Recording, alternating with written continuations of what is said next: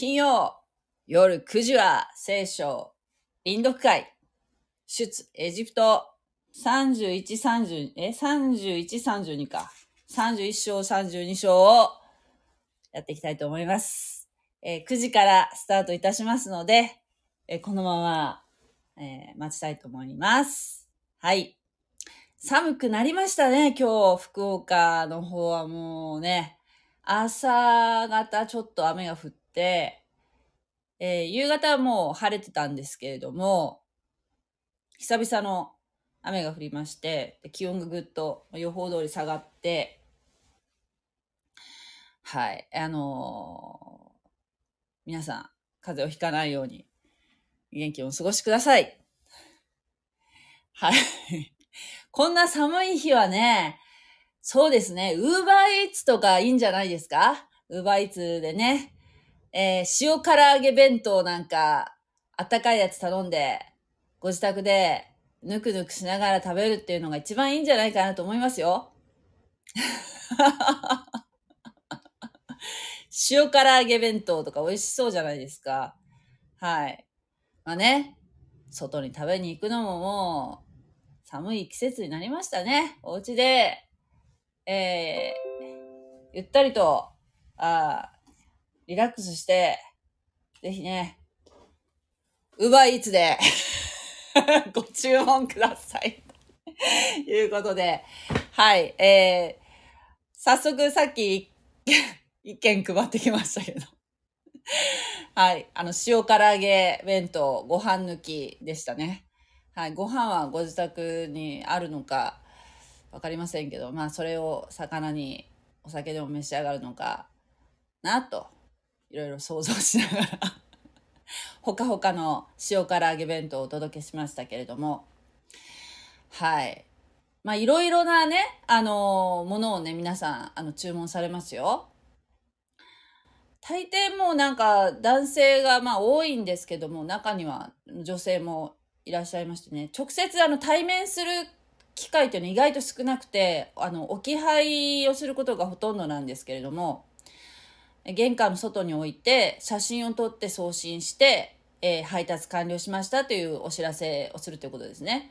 えー、特にあのー、まあマンションのマンションがオートロックの場合は玄関開けてもらわないとは中に入れませんのでね、お部屋まで行けませんので、えー、外でお部屋番号をしてあの開けていただくということをするんですけど、基本的に置き配の場合はあのー、ピンポン鳴らさないんですよ。で置いて写真撮ってでお互いにこうなんていうの姿を見てっていうのはね意外と少ないですね。まだ少ない配達回数ですけども、ほとんど置き配ですね皆さんね。中には手渡しっていう方もいらっしゃるんですけれども、はいあのー、そうですねまああのー、全くねまあ、あ、あの、土地勘が全くないわけじゃないんですけれども、地元なのでね。ですけど、もう、ほとんど行ったことのないようなところに、まず、どこに飛ばされるかわからないわけですよね。どこに配達に行くかわからないんですけど、そのアプリの地図を頼りにお届けするんですけれども、あのね、立て続けにね、まあ、難しいなと思ったのが、私、まあ、特にあの、夜間に配りに行くことがほとんどなので、まあ、あの、昼間の景色と夜の景色ってだいぶ違うじゃないですか。それでね、あのー、到着して、まあ、マンションとかね、到着したのはいいんだけども、どのマンションなのかわかんないっていう、要するにそのピンが、アプリ上の地図に刺さってるピンの位置と、実際の住所の地図、あの、住所のその、マンションとかアパートと違うことがあったりね。で、なんて説明したらいいのかな。こう、なんていうかな。大きなこう区画にマンションがたくさん、マンションとかアパートがね、たくさんあって、どの建物なのかっていうのがね、わかんないことっていうの結構あるんですよね。で、あの、夜だからね、マンションの名前とかアパートの名前っていうのが非常にこう暗くて見えないっていうこともあるし、えー、あとね、その、ここで、あの、例えばその、地図アプリがここで案内を終了しますって、終了したところで止ま、止まるんだけども、えー、お目当て、目当ての建物がないわけですよ。なくて、そしたら、その、要するに、なんていうの、エーアイ っていうかね、その、は、その、この区画の中の、どの、どれかの、まあ、建物だから、ここでいいだろうっていうふうにして、あの、終了するんだけども、案内を終了するんだけども、全然反対側だったりするわけですね。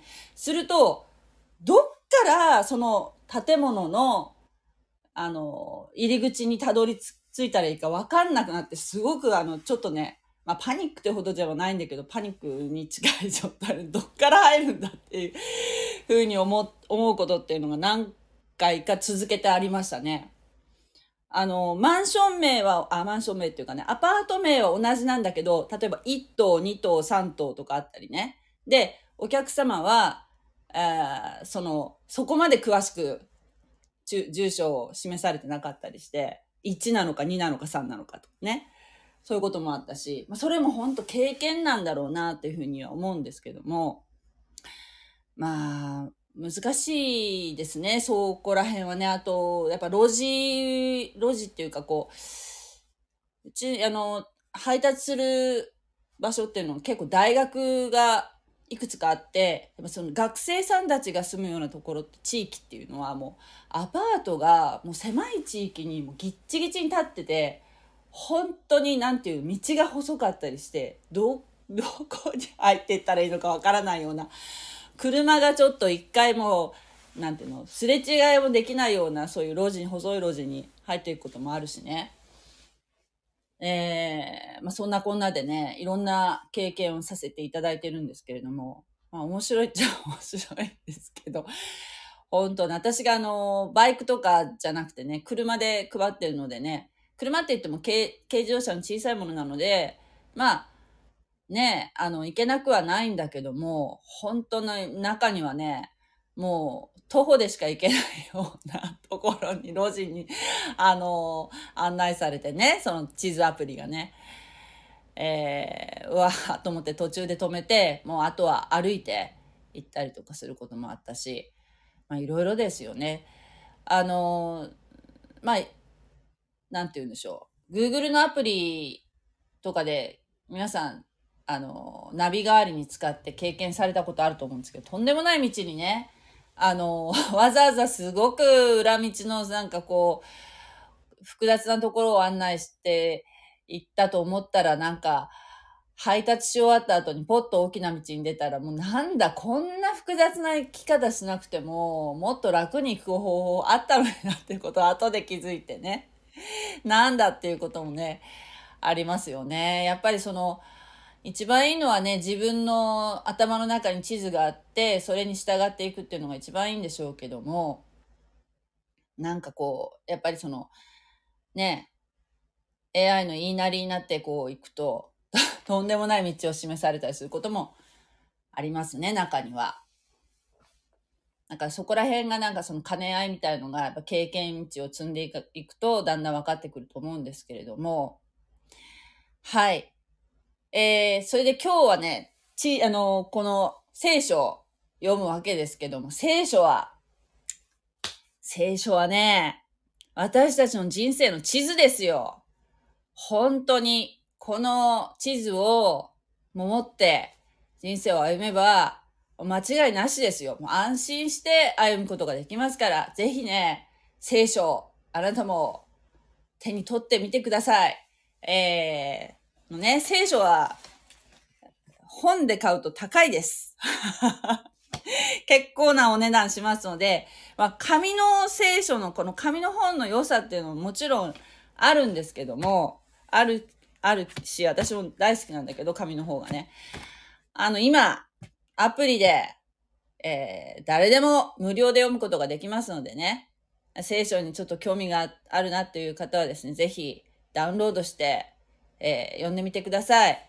えー、概要欄のところに、えー、案内がありますのでね、そちらで検索してみてくださいね。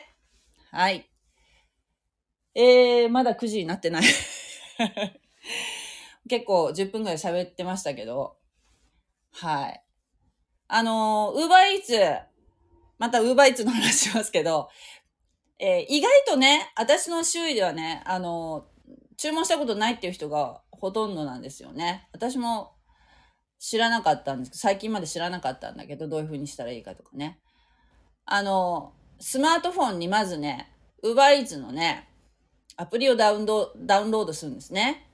はい。それから、まあ、簡単にこう自分の住所とかを入れることによって、えー、お近くのね、美味しいお弁当屋さんとか、あファミリー、ファミリーマートじゃない、あの、ローソンとかいうコンビニとかね、えー、いろんな、あれ、スーパーとかもそうですね、レストラン、いろんなところに行かなくても、えー、配達員が喜んで、はい、喜んでっていう感じで持ってきますので。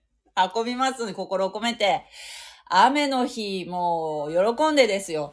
雨の日こそ喜んで運びますので、ぜひあの遠慮なくですね、えー、一度試してみてはいかがでしょうか。はい。ということで、えー、もうくじになりましたね。はい。えー、っと、どなたか、あ、ケーケー さん、こんばんは。ぜひ参加させてくださいね。はい。という感じで。えー、はい。sanbiさん。あれリクエストユースとユーザーがライブに参加していませんだって。あれなんでだろうおかしいなぁ。sanbiさん。なんか入れないんだけど。もう一回。あ、ケーケー さんこんばんは。ぜひ、一緒に読みましょう。えー、っと、あ、来ました。sanbiさん。聞こえますか？ます。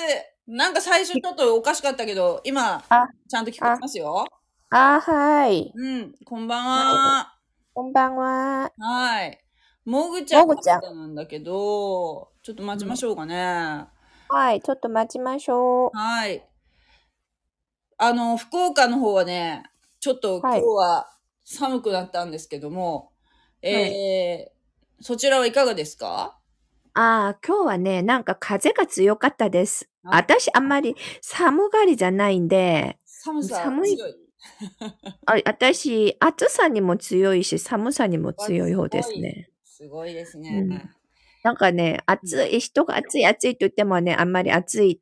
って感じないし、うんうんうん、寒い寒いと言ってもあんまり寒いと感じないんですよ。そう、それはもうめちゃめちゃいいですね。それはもう何よりですね。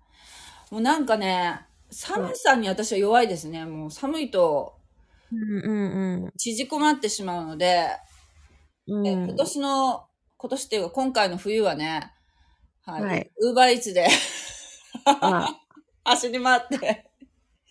元気に走り回ってね、あの、うん、体の中からこう、ほかほかと暖かくなろうかなと思ってますけど。うん、そうですね。でも、帽子とかしっかりかぶってね、はい、やらないと。そうですね。うん、帽子、帽子かぶってますよ。Uber Eatsの帽子を。はい。あ、Uber Eatsの帽子ってあるんですか？Uber Eatsの帽子はね、別に公式で売ってるわけじゃないんですけど、Amazon で、はい、Amazon で買って、はい、かぶっていってですね、えー、あのなんかね、うん、レストランとか混んでる時間帯に行くとあの、はい、お客さんなのか配達員なのかお店の人がすごく分からないみたいなので、かぶっていった方が分かりやすいんじゃないかなと思ったんですよね。私もなんかこうあのなんていうかな、どうどうしたらいいのかよく分からないっていうか、あの最初手間手あのなんていうかな、こう配達員がこうあからさまにアピールしても、なんかほら、申し訳ないっていうか、こう混んでて忙しいのにね、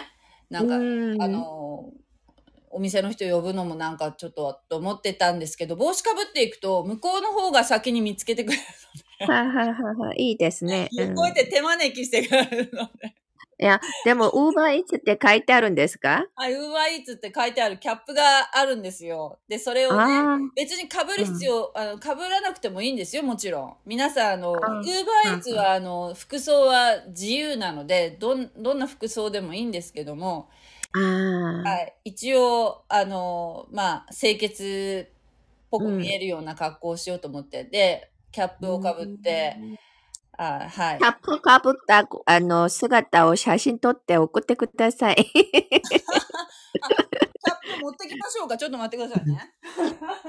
あ、あ、なんか見え、見えるの？見える、見える、見える。あ、そう、私、あれですよ、YouTube、YouTube 今同時配信してるので、後で、もし暇な時は。ああ、はいはい。後で見てみます。はい。もう今、もう本当に、あの、Uber Eats の格好ですよ。あな、あ楽しみに、楽しみに、後で見ます。はい。はい、これ、これでちょっと今日は、あの、臨読会。はい。というか、なんか、なんでさ、あの、もぐちゃん来ないのかわかんないんですけど、もぐちゃん忘れてる可能性がありますね。はい。なので、あ、ちょっと待って。あ、来ました、もぐちゃん。はい、もぐちゃん、こんばんは。こんばんは。はい、もぐちゃんは寒くないですか？うん、今日はちょっと寒くなりましたね。はい、しっかり着て暖かくしてください。ありがとうございます。はい。テレビ見て、すっかり忘れてた。全然、あの、あの、なんていう？予習してないよ、今日は。あら。あうん、な, 何のテレビが合ってたの？何のテレビ、何のテレビが合ってたの？今日は。あの、なんていう？あの、ちょっとよくわからんけどね、あの、いろんな事件とか事故があったのをね、映して、うん、前、録画してたのを見てたと。ああ、録画してたやつね。うん、今やってるやつだよね。そうそうそうそう。うんうん。ちょっとも思い出してね、うんうんうん、そしたらなかなか見つからんかったあなたの番組よろしくお願いします、はい、よろしくお願いいたしますはい、はいはいはい、と ケーケー さんがにちょっと今しがたまでおられたんだけどちょっと別のとこ行かれたみたいなのでそれでは出エジプトのさんじゅういっ章とさんじゅうに章読みたいと思いますはいえー、っとそうですね今日はえー、sanbiさん、もぐちゃん、私の順番で読んでいきましょう。はい、よろしくお願いします。はい。よろしくお願いします。だいさんじゅういっ章。はい。主はモーセに次のように告げられた。見よ、私はユダ部族に属するフルの子、ウリの子、ベツアルエル。ベツアルエルを名指して召し彼に知恵と英知と知識とあらゆる務めにおいて神の霊を満たしたそれは彼が金や銀や青銅の細工に意匠を凝らしはめ込みの宝石を彫刻し木を彫刻しあらゆる仕事をするためである見よ私はダン部族に属するアヒサマタのアヒサマクの子オホリアブとオホリアブを彼と共にいるようにする。私はすべて心に知恵ある者の心に知恵を授ける。彼らは私があなたに命じたすべてのものを作る。すなわちああごめん私合ってますか？はい。うんあはい、すなわち会見の天幕、証の箱、その上のなだめの蓋、天幕のすべての備品。机とその備品、清い食材とそのすべての器具、香の祭壇。全焼の捧げ物の祭壇とそのすべての用具、旋盤とその台。式服。すなわち、祭司アロンの聖なる装束と、その子らが祭司として使える装束。注ぎの油、聖女のための香り、高い香である。彼らはすべて私があなたに命じた通りに作らなければならない。主はモーセに告げられた。子らにけよう。あなた方は必ず私の安息を守らなければならない。これは世々にわたり、私とあなた方との間の印である。私が主であり、あなた方を性別するものであることをあなた方が知るためである。あなた方はこの安息を守らなければならない。これはあなた方にとって聖なるものだからである。これをけ、えー、汚す者は必ず殺さなければならない。この安息中に仕事をする者は誰でも自分の民の間から断ち切られる。むいかかんは仕事をする。しかしなのかめは主の聖なる全き安息である。安息日に仕事をする者は誰でも必ず殺されなければならない。イスラエルの子らはこの安息を守り、永遠の契約として世々にわたり、この安息を守らなければならない。これは永遠に私とイスラエルの子らとの間の印である。それは主がむいかかんで天と地を作り、なのかめにや、なのかめにやめて休息したからである。こうして主はシナイ山でモーセと語り終えたとき、悟しの板をにまい、すなわち神の指で書き記された石の板をモーセにお授けになった。さんじゅうにしょう。えー、民はモーセが山から一向に降りてこようとしないのを見て、アロンのもとに集まり、彼に言った。さあ、我々に先立っていく神々を我々のために作ってほしい。我々をエジプトの地から導き上ったあのモーセというものがどうなったのかわからないから。それでアロンは彼らに言った。あなた方の妻や息子、娘たちの耳にある金の耳、耳輪を外して私のところに持ってきなさい。民は皆、その耳にある金の指、え、金の耳輪を外して、アロンのところに持ってきた。彼はそれを彼らの手から受け取ると、のみで鋳型を作り、それを鋳物の子牛にした。彼らは言った。イスラエルよ、これがあなたをエジプトの地から導き上ったあなたの神々だ。アロンはこれを見て、その前に祭壇を築いた。そしてアロンは呼びかけていった。明日は主への祭りである。彼らは翌朝早く全焼の捧げ物を捧げ、交わりの生贄を備えた。そして民は座っては食べたり、飲んだりし、立っては戯れた。主はモーセに言われた。さあ、降りていけ。あなたがエジプトの地から連れ上ったあなたの民は堕落してしまった。彼らは早くも私が彼らに命じた道から外れてしまった。彼らは自分たちのために鋳物、鋳物の格子を作り、それを節拝み、それに生贄を捧げ、イスラエルよ、イスラエルよ、これがあなたをエジプトの地から導き上ったあなたの神々だと言っている。主はまたモーセに言われた。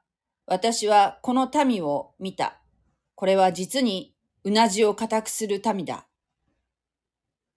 今は私に任せよう。私の怒りが彼らに向かって燃え上がり、私が彼らを立ち滅ぼすためだ。しかし私はあなたを大いなる国民とする。しかしモーセは自分の神、主に嘆願して言った。主よ、あなたが偉大な力と力強い御手を持って、エジプトの地から導き出されたご自分の民に向かって、どうして御怒り、御怒りを燃やされるのですか？どうしてエジプト人に、神は彼らを産地で殺し、地の表から立ち滅ぼすために、悪意を持って彼らを連れ出したのだ、と言わせてよいでしょうか。どうかあなたの燃える怒りを収め、ご自身の民への災いを思い直してください。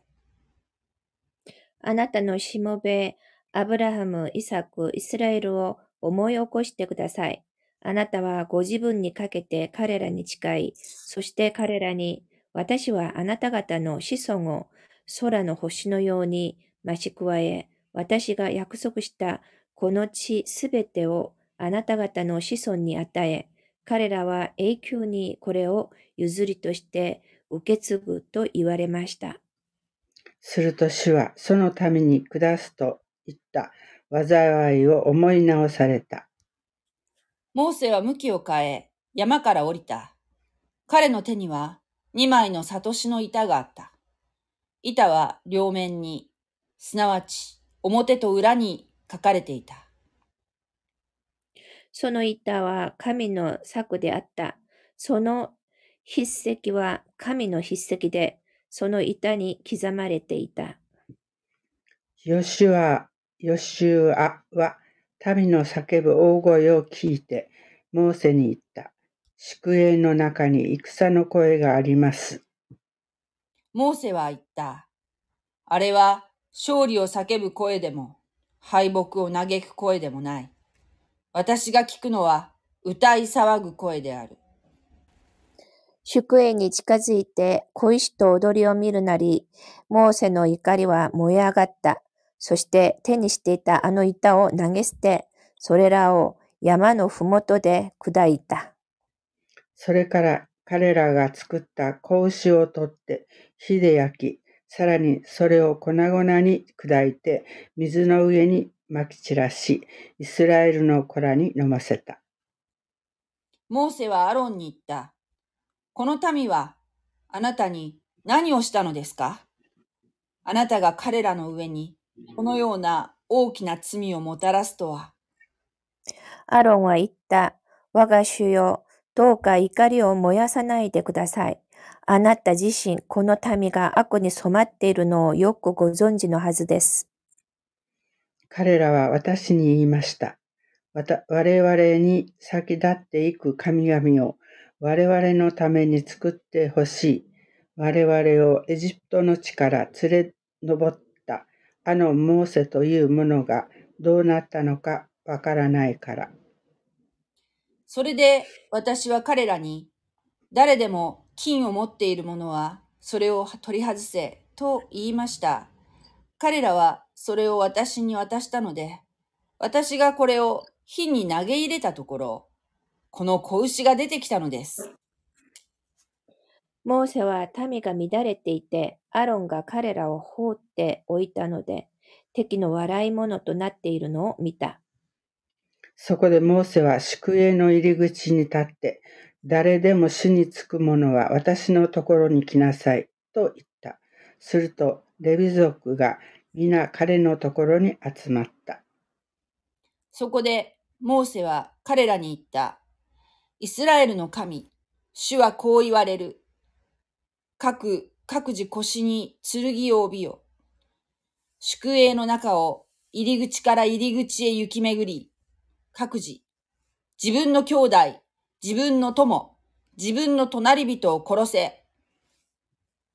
レビ族はモーセの言葉通りに行ったその日、民のうちの約さんぜんにんが倒れた。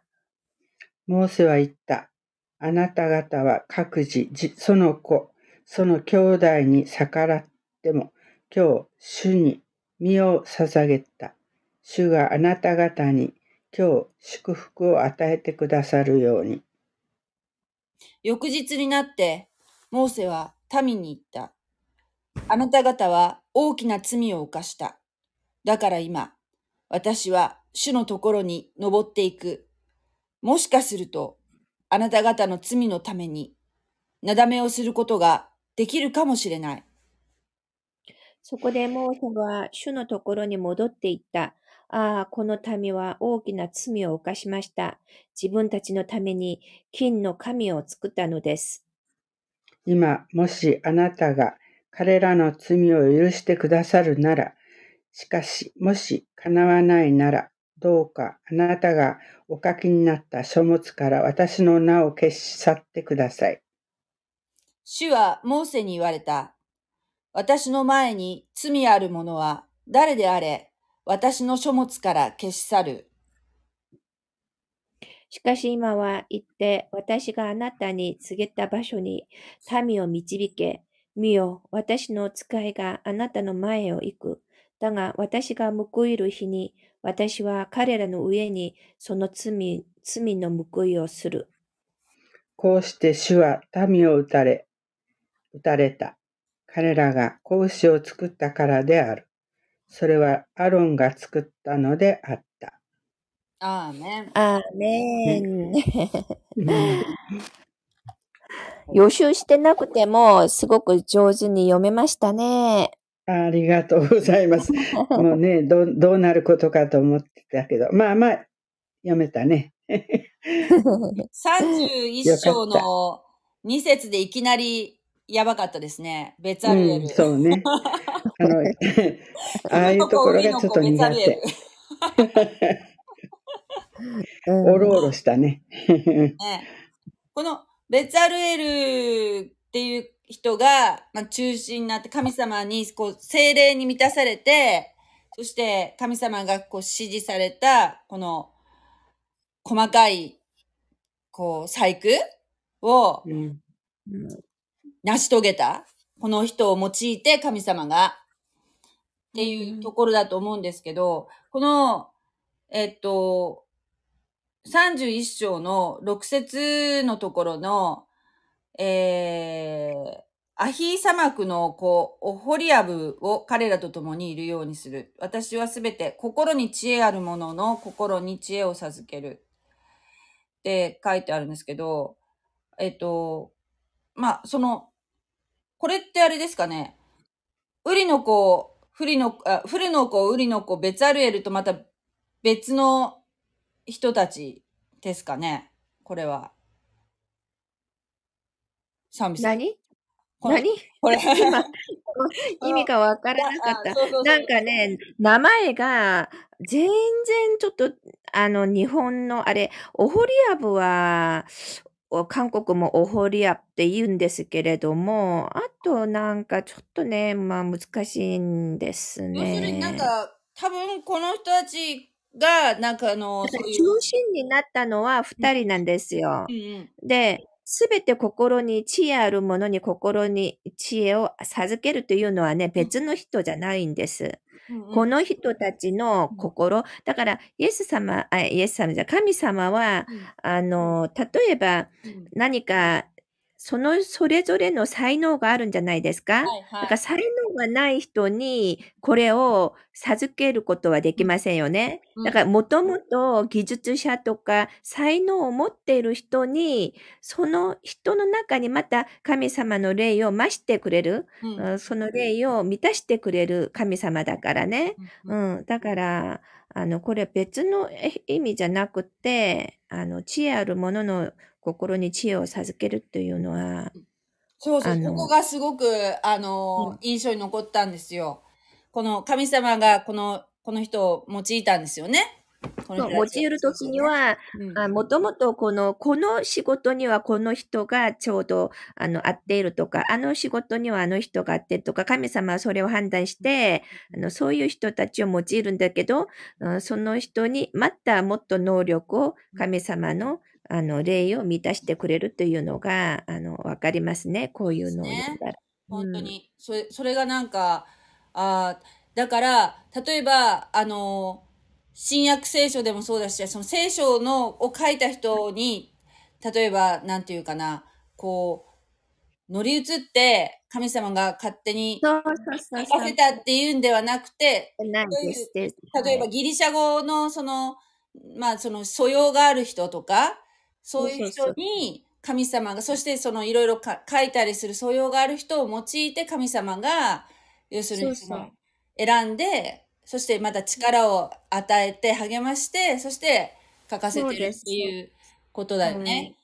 だから、はい、だからモーセを用いたのもエジプトであのエリートの教育を受けているからね、知識もあっ、エジプトの言葉もうん、上手だ、上手なはずだしね。うん、うだん。から、そういう素養があるから、うまあ、ん。なんか乗り移ったっていうのは、なんか巫女だったらね、うもう ん。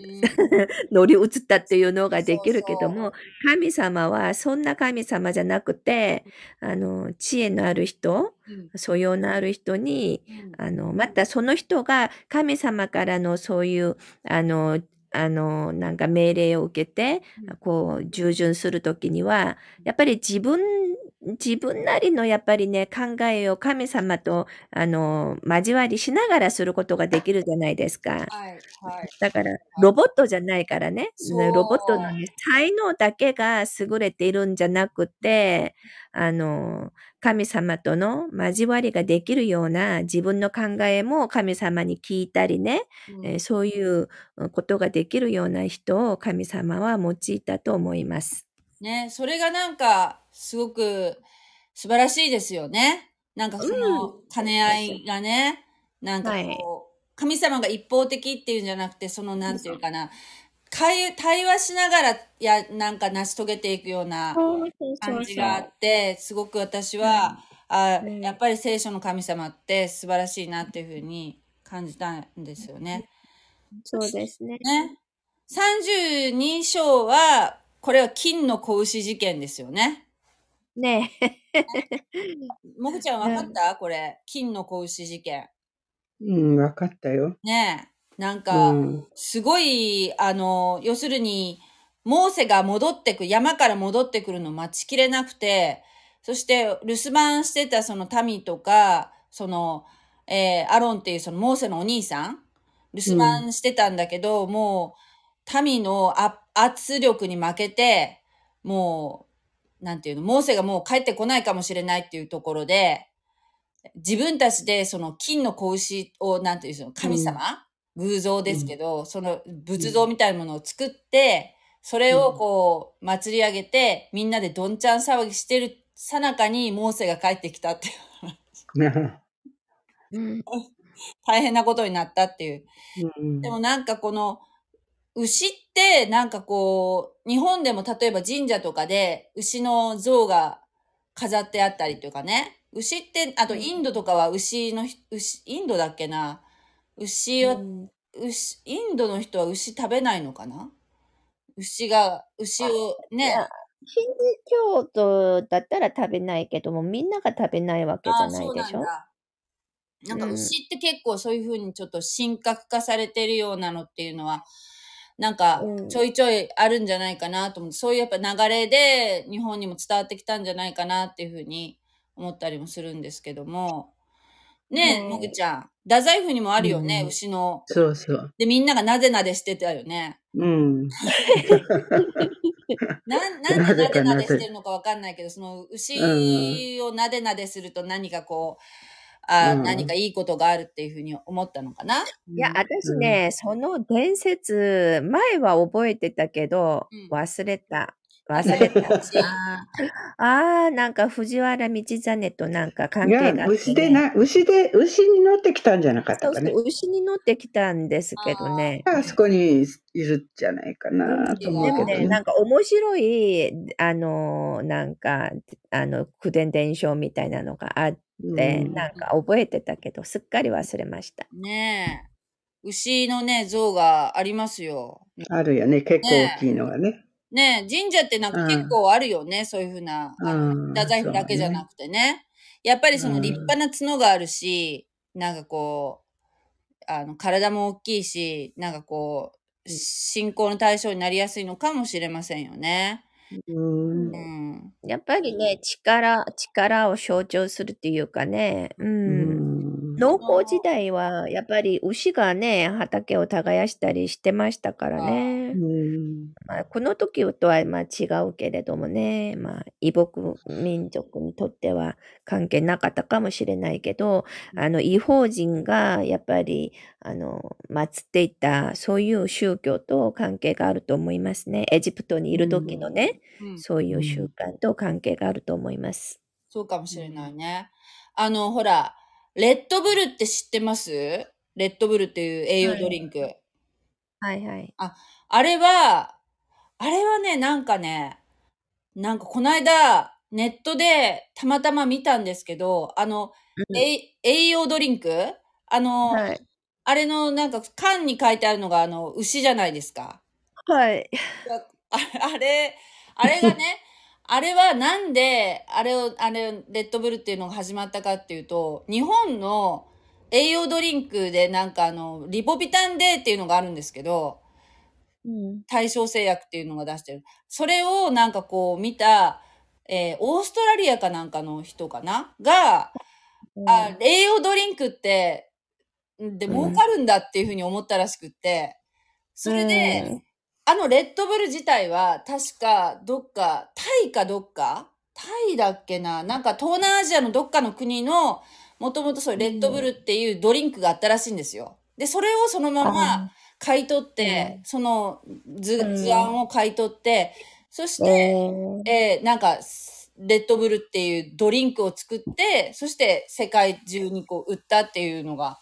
で、なんか今、モンスターエナジーっていうそのドリンクに今押されて、ちょっと押され気味らしいんですけど、そのモンスターエナジーも、えー、レッドブルもね。で、なんか、はい。あの、どっちもなんかこう、反キリストのなんか図柄だとか言って言ってる、なんか YouTube の人もいますけどね。今ね、あの、太宰府の牛なんでかっていうのをなんかネットでちょろっと調べたら、こんな風に書いてありね。ました。御う神ん。牛というもので、太宰府天うん。満宮の境内にはなんとじゅういっ頭もいる。ええ。でも立っているものはなく、すべて寝そべった姿ばかり。それとよね。うこん。れは菅原道真公が亡くなられた時の故事に由来します。亡う骸ん。を乗せた、菅原道真の亡骸ね、死んだ、しはいはい。し亡はあ。骸を乗せた牛、牛車、牛うん。の車ね、を進めうていん。ると、牛が座り込んで動かなく座りなりま込しんで、た。はい。動かなくなった。はいはい。はいはいはい。牛が動かなくなったから、うあーーん。その、あの、みんな、あの、座ってる、うあー牛ーなん。んだって。うーん。ねえ、なんか、なんか、そう、菅原道真と関係があるというのはう覚えーてん。たけども、あ、それよりもっとなんか、なんかあったような気がするけれどもね。はい。じゃあちょっともうちょっと、あ、で、道真は、うん。えー、牛年生まれだったとか、えー、牛の日に亡くなったとか、えーええー元服の日の夜に牛の夢を見たとか、えー、牛が道真に懐いたとか、ー、う牛が道ーん。真を守ったとか。うん。なんか、あ、あとね、あ、こういうことも書いてある。道真の信号である。信号っていうのは神様の号っていうのは、まあなんか、あれかな、戒名みたいなもんなのかな。が、天満大自在天神の、大自在天神は仏教では牛にまたがっていると考えられています。大自在天神っていうなんかそういう神様の、えー、は牛にまたがっているっていうなんか、あの、号があるんだって、よくわかんないけどね。あ、もうね。大自在天神は仏教でいうところのシバ神って、仏教って、シバ神って仏教じゃないよね。ヒンズーじゃないですか。はい。ヒンズー、ヒンズーと仏教がごっちゃになってるね。仏ご教っでちゃ言うにとなっこ、てる。うん、シバ神のことで破壊の神と言われています。道真の信号に大自在天があるのは、道真の力とシバ神の力が集合、かっこ、神仏の一部が同一視されていること、されたものと言われています。やっぱりちょっとシバ神がからちょっと絡んでるのかもしれませんね。こうなんか、あの、信仰っていうところにおいてはね。牛が座ったのはまたなんか可愛いエピソードだけど、まあなんかうそういうん。し宗教的な意味合いもあるんでしょうね。若干。っていうことですね。はい。という感じで。ははい。い、牛牛は結構なんか信仰の対象になりやすいんだなっていうところで、そうれは、ん。えっ、と、神様の御心じゃなかったので、えー、み、めちゃめちゃ、あ、さんぜんにんぐらい殺された殺されました。えはい、もでも、その時、モーセはすごくね、許してくださいとお祈りをするんですよね。う、はいはい。ね、民を見たらすごくね、もう怒りを感じたはずだけど、お祈りは、うん、この人たちを許してくださいと、ううん、ん。すうごん。く。うん、ね、うん、お祈りするすごいなぁと思います、うん、殺してやりなさいって言いたいんじゃないねえ、なんかもう本当にもう神様にエジプトからもう本当直接もう第一世代の人たちじゃないですか。エジプトから奇跡の力で連れ出された人たちですらもうすぐ本当の神様からそれて別の神様により頼もうとしてしまうっていうその弱さっていうかがありますよね。うん、でモーセが誰でも主につくものは私のところに来なさいと言った時に、うん、レビ族が一番初めに、うん、あのねモーセのところに集まったんですよね、はいはい、それからレビ族が祭司長としての、ね、職務をするようになった。レビ、レビ族。うん、ねえ。レビ族。一番の、ねうん、レビ族が主につくものを出てきなさいって言ったところにね。うん。本当ですね。ね、だから、悔い改めは早ければ早いほどいいということです。ねえ。うん、本当に、もう、あ、間違ったって思ったら、バッと。すぐパッとね、うん、そう神様パッとね体をね方向を変えて主につくのが一番賢い。そうですね。うん、そうですね。素直素直な心が大事ですよね。うん。はい。はい。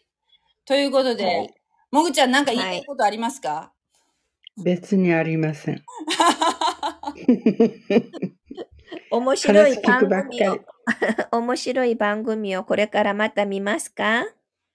そうね、一応お風呂に入ったり片付け物をちゃんとしてしまってからまたゆっくりテレビを見ます何時に眠るんですか？だいたいもうじゅうにじ過ぎますね、私は。ああ、それで朝は本当はね、うん、今日のうちに寝た方がいいらしいけどね、うん、で、うん、朝はあんまり早く起きないんですか？起きない起きない、うん、はちじぐらいにしか起きない。おー、まあ、でも年、年取ってる割には長く寝てるよね。私ね、ねあの賛美体操のお友達みんな寝られん寝られんって言わしちゃったりね、うんうん、だけど私はもう寝たら最後明日の朝まで目が覚めない。あ、そういう時はたまにはあるけど目が覚めたりとかもなくてもずっと、うんね、一回寝たらもうあのよっぽどじゃないと目が覚めない。うん、それがいいか悪いかわからんという私。いいこの年になったらね、ちゃんと目が覚めんといかんとかなと思ったりするけどね。いえいえいえ、こう熟睡するのはね、本当に健康だということで、なんかね、体が老化していくとね、うん、あなんかおしっこがしたくてね、もうさんじよじにいっかい起きるんですよ。膀胱が弱くなって。そうね。まあな。いっかげつにいっぺんあるかないからね、おしっこに起きるのは。うん、途中で起きるから疲れるよね。確かに。うんうん、お元気です。羨ましいですね。うん、だけどみんなにびっくりされる。よく寝られるねって、もう寝ときなさい言ったらじゅうじくらいまででも平気で寝るけど、やっぱり一応朝猫が起こしに来るけんはちじ頃には起きるね。ああ、もぐちゃんのとこも猫がいるんだ。猫がね、にひき家の中ににひきと外ににひき、全部でよんひき。えー、すごい。外の猫は自分で勝手に子供連れてうちに来たとよ。台風の夜にね、生まれたばっかりの子供をよんひき連れてね、まあ、しょうがないけんうちに置いとったら、そのうちいっぴきはどうもカラスに食べられたんじゃないかと思うけど、にひきはあの新聞配達に来られた人があの連れて行ってくれたみたいだけど、あといっぴきお母ママちゃんとちびちゃんがいっぴきずつ外におるね。うん、がないといううちに来たけん。そうね。猫のために私も頑張って長生きせんといかん。そうですね。お願いします。うん、より先に死ぬなって言われとうけん。さあのささきさんにあのあの野良猫みたいなのはなんか家ではしないんですか？うん、なんか他のとこに行っちゃったりしないんですか？うちにもずっと、で、避妊手術したんですよね。にひきともね。そ、うちの中のもしたけど、外の猫も。もし子供また産んだら大変なことになるけん。手術して、うんそしたらちゃんとあの、何箇所かねぐらを作ってやっとったら、あの、その時その時自分が入りたい部屋に入って寝るよ。うん。そう、元犬小屋にもした。サンビさん、あの、日本、日本はね、はい、地域猫っていうのがいて、はい、結構野良猫がもう増えないように、はい、なんかその、はい、コーヒーで少し助成されて、あの、手術して、うん、そうそう、そして耳をね、あの、ちょっと、はい、あの、桜、桜なんとかって言うじゃね。耳をちょっと一部、ちょっとかわいそうなんだけど、その印としてカットするんですね、うん、ちょっとだけね、先端を。うんうん、それで、うん、あの、なんていうかな、地域で面倒見ましょうっていう、まあ、一部そういう制度があるんですよ。その、はい、家庭上、もうその猫一台限りっていうところでね。それで大きく増えていかないように、うん、あの、やっぱりあの、捨てたりする人がいるのでね、それを全部その、うん、保健所で殺傷処分するっていうのは、殺してしまうのはやっぱりかわいそうだからね。あの、うん、そうやって手術して、そして地域で飼いましょうっていう、動きは、まあ、少しはあるんですよ。うん。そ、その一環の猫ですね、それは。うん。はい。そう。そうですね。韓国も一緒です。あの、猫、避妊手術したのは耳をカットしてね。うん。うんうん、だから、見たらすぐ分かる。手術しましたよっていう印よね。印ですからね。うんうん、え、ちょっと前までピアスだったよね。ピアスじゃなくなったんだね、やっぱりね。危ないのかな。うん、うん、うん、韓国もなんかこう耳をカットしてるね。ちょっとしてるね。先端をね。うん。うん、あの猫はね、やっぱりあの人間にやっぱりあの近くじゃないと生きていけませんからね。やっぱりあの捨てたりしないでちゃんと責任を持ってね、最後までね、か飼ってほしいですね。うんうん、まあ頑張りますね。このために長生きします。そうですね。はい。もう、もし、もぐちゃんとかに何、何かあったら、私が一気に猫をよんひき飼わなきゃいけない。そうね。本当に長生きしてもらいたいですね。はい、ねえ。あとじゅうねんは生きたいけどね。もう、私もすでにもういっぴきいますので、合計ごひきになってしまう。もう、も、もっと Uber Eats で稼がなきゃいけなくなる。お願いします。無理しないでね。はいはい、ということで、また、はいはい、来週お会いしましょう。はい、ありがとうございました。はい、ありがとうございました。おやすみなさい。おやすみなさい。はい、おやすみなさい。ありがとうございました。はい。